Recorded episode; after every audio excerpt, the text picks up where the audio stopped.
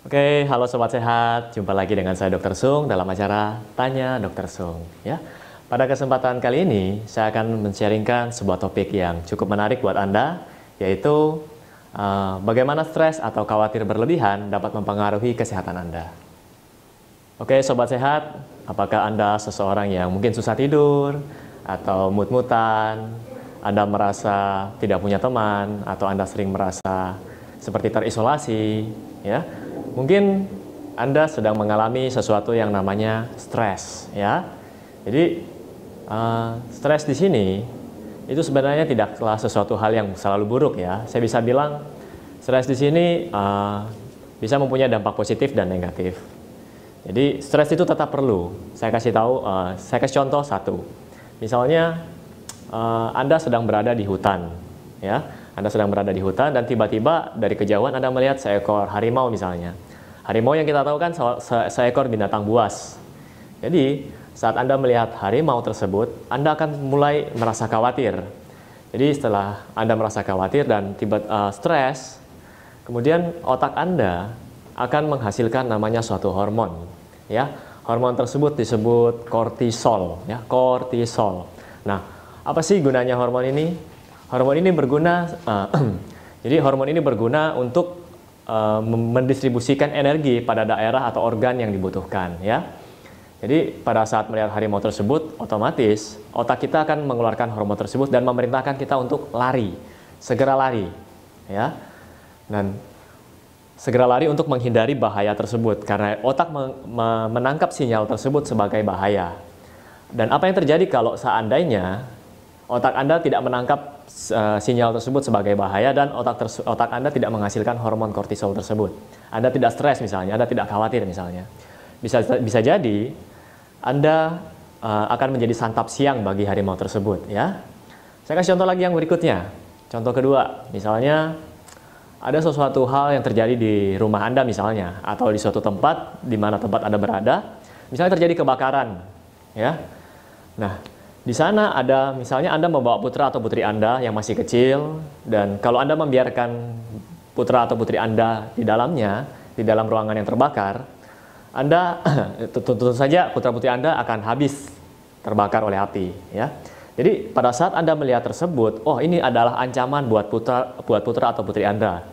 Akhirnya tubuh Anda menghasilkan tadi hormon kortisol dan Anda akan segera berlari menuju tempat putra atau putri Anda dan Anda akan menggendong keduanya mungkin keluar dari ruangan. Ya. Jadi stres tetap diperlukan, tapi bukan dalam jangka panjang. Nah, sekarang saya akan membahas bagaimana efek stres jika berkepanjangan, efek khawatir yang berkepanjangan, ya. Jadi saat Anda stres berkepanjangan, tetap hormon tersebut akan dibentuk kortisol. Namun, jika hormon tersebut dibentuk dalam jangka waktu panjang, tentu saja tidak baik buat tubuh Anda. Anda bisa bayangkan kalau setiap hari Anda harus ke kantor atau harus ke sekolah, jantung Anda terus berdetak kencang karena khawatir yang berlebihan, karena stres yang berlebihan, tentu saja tidak baik buat hidup Anda. Ya. Jadi uh, saran saya, Anda bisa menonton video sebelumnya ya Eh, Bapak Chandra Putra Negara telah membahas video tentang bagaimana sih solusinya. Jadi beliau mengangkat dari suatu buku yang dikarang oleh Dale Carnegie.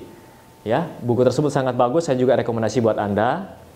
Dan uh, saya di sini akan membahas dari sisi medis. Bagaimana sih stres itu bekerja dengan dalam tubuh anda? Ya, apa sih efeknya? Nah, saya kasih contoh dulu yang pertama. Jika Anda khawatir yang berlebihan misalnya, Anda seorang pelajar, Anda seorang kerja kantoran misalnya, Anda punya jadwal deadline untuk presentasi atau untuk meeting, bertemu dengan klien dari dari luar negeri misalnya, Anda sangat takut misalnya, Anda sangat gugup, Anda stres berlebihan, saat memulai presentasi, sorry saat sebelum presentasi mungkin Anda datang lebih awal, 30 menit sebelumnya, tapi kebanyakan mereka selesai menyiapkan materi dan sebagainya, mereka bolak-balik ke toilet, bahkan bisa sampai 10 kali loh. Ya. Dari sini kita bisa lihat kenapa sih Anda bisa bolak-balik ke toilet untuk misalnya buang air kecil. Ya. Jadi organ Anda bekerja keras saat itu, terbebani karena kekhawatiran Anda yang berlebihan. Mungkin Anda khawatir, wah nanti kalau saya ditanyai seperti ini, guru saya bertanya seperti ini, saya tidak bisa jawab. Ya, jadi kekhawatiran Anda yang berlebihan, stres Anda yang berlebihan akan membebani kerja tadi yang saya sebutkan Anda bolak-balik ke toilet itu mengganggu sistem uh, urinari Anda. Jadi ginjal Anda bekerja berat, ya. Nah, kemudian contoh yang kedua, misalnya Anda sedang Anda sedang marah misalnya. Anda sedang marah, tiba-tiba mah Anda tidak lama kemudian kok sakit, Apalagi mereka yang punya sakit mah yang berkepanjangan dan tidak dapat mengontrol emosi mereka, tidak dapat mengontrol kekhawatiran mereka, ya.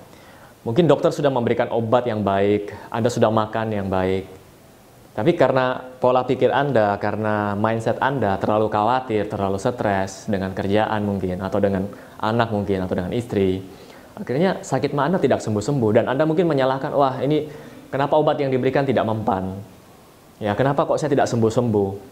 Anda sudah mungkin gonta-ganti dokter mungkin, ya. Penyebabnya adalah kekhawatiran Anda, ya. Jadi yang kedua, stres ini bisa um, mempengaruhi pencernaan Anda, tentu saja. Kemudian yang ketiga, saya mau kasih contoh lagi tentang ini saya berikan banyak contoh agar Anda dapat mengerti. Jadi yang ketiga, uh, saya berikan contoh. Jadi stres yang berkepanjangan, khawatir yang berlebihan juga dapat mengganggu sistem kerja otak Anda. Mungkin awalnya ringan, tapi lama kelamaan akan semakin berat. Ya, banyak orang yang uh, terlalu tingkat stresnya tinggi, akhirnya suka uh, lupa misalnya. Ya, jadi dalam kehidupan sehari harinya hal-hal kecil mereka bisa lupa. Saya taruh kunci di mana ya tadi ya? Saya jadwal dengan siapa ya hari ini ya? Ya. Jadi kekhawatiran yang berlebihan akan mengganggu kinerja otak Anda juga. Dan kalau dibiarkan berlarut-larut, bisa ke arah uh, Alzheimer. Jadi stres juga, kekhawatiran yang berlebihan juga merupakan salah satu faktor meningkatkan penyakit Alzheimer. Ya. Dan di sini juga ada studi uh, ada kasus, ya mungkin ini contoh lagi kasus di Fakultas Kedokteran sebentar. Jadi saya ada catat. Uh, nah di sini ada ada cerita di Fakultas Kedokteran Universitas Cornell Amerika Serikat ya.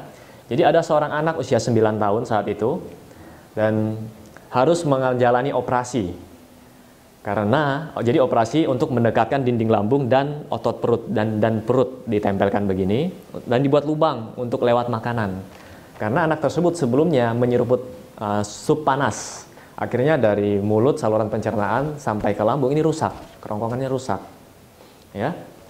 Nah, setelah dilakukan operasi, Tim yang melakukan operasi tersebut melakukan penelitian. Jadi dilakukan penelitian terhadap anak ini selama belasan tahun.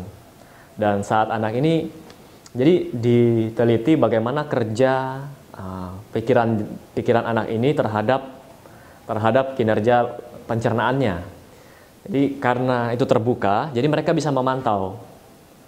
Saat anak ini stres, saat anak ini cemas berlebihan, jadi hmm, membran atau mukosa dari lambung ini berwarna merah sekali dan kadang keluar darah. Ya. Jadi tapi pada saat anak ini bahagia, saat anak ini uh, ceria, membran lambung tersebut bagus dan fungsi fungsi lambung tersebut baik baik, ya. Kemudian saat anak ini agak sedikit cemas, nah kinerja dari lambung ini akan menurun. Jadi produksi asam lambungnya pun menurun. Nah, jadi dari sisi medis pikiran Anda berpengaruh terhadap sistem dalam tubuh Anda, bukan hanya pencernaan, bukan hanya otak Anda. Jadi seluruh seluruhnya akan terganggu. Mungkin Anda pernah dengar, kalau saya stres berlebihan, aduh punggung saya sakit sekali. Akhirnya saya akan beli obat anti nyeri buat punggung saya. Sebenarnya terapinya adalah hilangkan kekhawatiran Anda. Ya, Oke, mungkin beberapa contoh penjelasan dari saya dapat Anda mengerti dan jika Anda suka channel kesehatan yang seperti ini, Anda boleh subscribe di bawah ini, klik like, dan jangan lupa share ke teman-teman Anda. Dengan men-share ke teman-teman Anda, Anda telah membantu mereka untuk mengurangi stres mereka. Oke, sampai jumpa di video saya selanjutnya. Salam hebat luar biasa.